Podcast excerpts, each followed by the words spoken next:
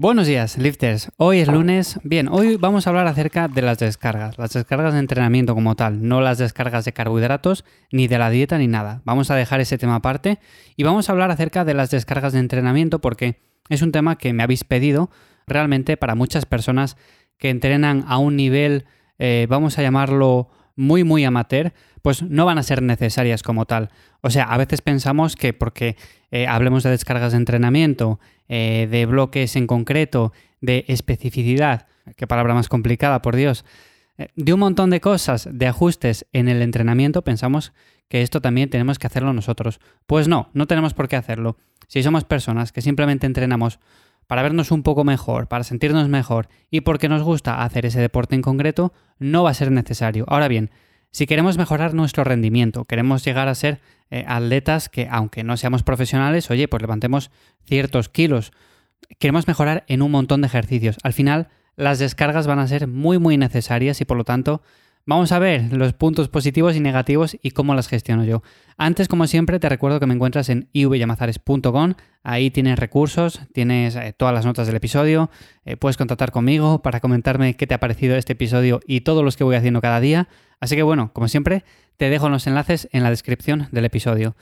Bueno, para empezar, a ver, las descargas no son necesarias, pero dependiendo un poco de cada caso. Yo, por ejemplo, en mi caso personal sí son necesarias, pero si tú entrenas con un objetivo un poco más, de verte mejor, pero no llegar a unos niveles de decir, es que yo quiero mover tantos kilos en una sentadilla. Oye, pues igual no te hace falta hacer una descarga de entrenamiento, simplemente puedes hacer épocas en las cuales bajes un poco el volumen, bajes un poco la intensidad y con eso sea más que suficiente. Ahora bien, quieres llegar a cierto nivel, quieres ser eh, competitivo, por así decirlo, pero para ti mismo, porque quieres ser mejor que el año pasado, mejor que hace dos años, quieres siempre estar eh, en ese punto, bueno, pues entonces seguramente sí que te vengan bien.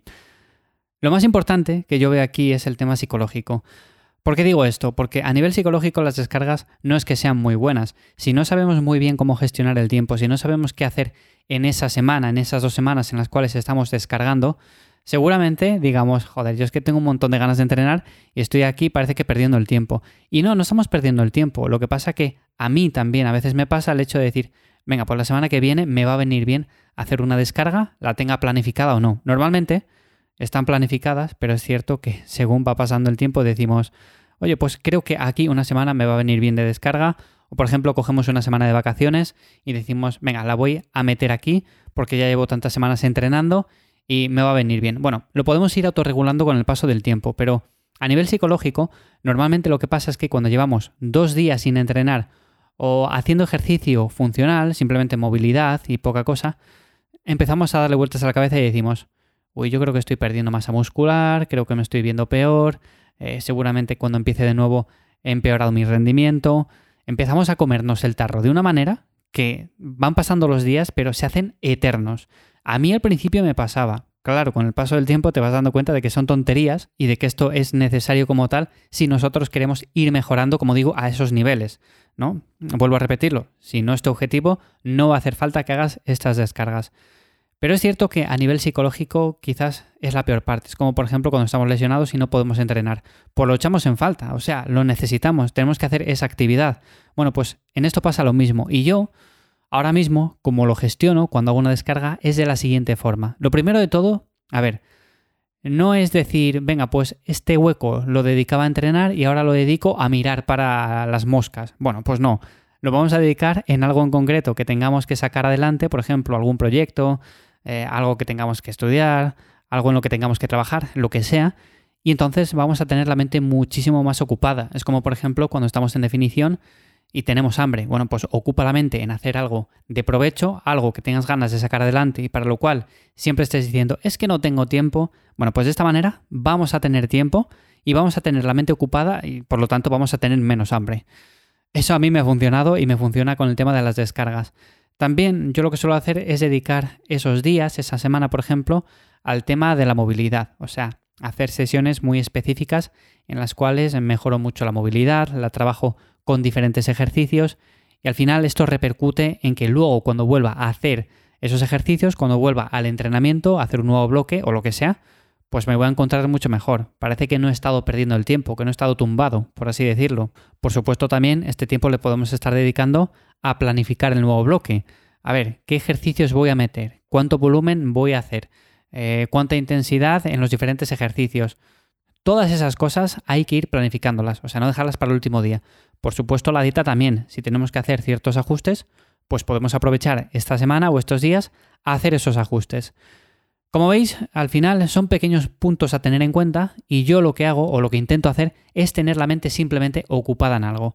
Hacer un poco más de cardio de la cuenta, trabajar un poco la movilidad, dedicar tiempo a sacar ese proyecto adelante, dedicar tiempo a cualquier cosa en la que yo piense, porque yo en esto soy muy paranoico, que no esté perdiendo el tiempo. Me gusta ser bastante productivo y no me gusta estar mirando eh, vídeos de TikTok, aunque bueno, a veces podemos dedicar un rato a distraernos un poco. En fin, esto es la manera en la que yo gestiono las descargas, por supuesto, de forma muy resumida.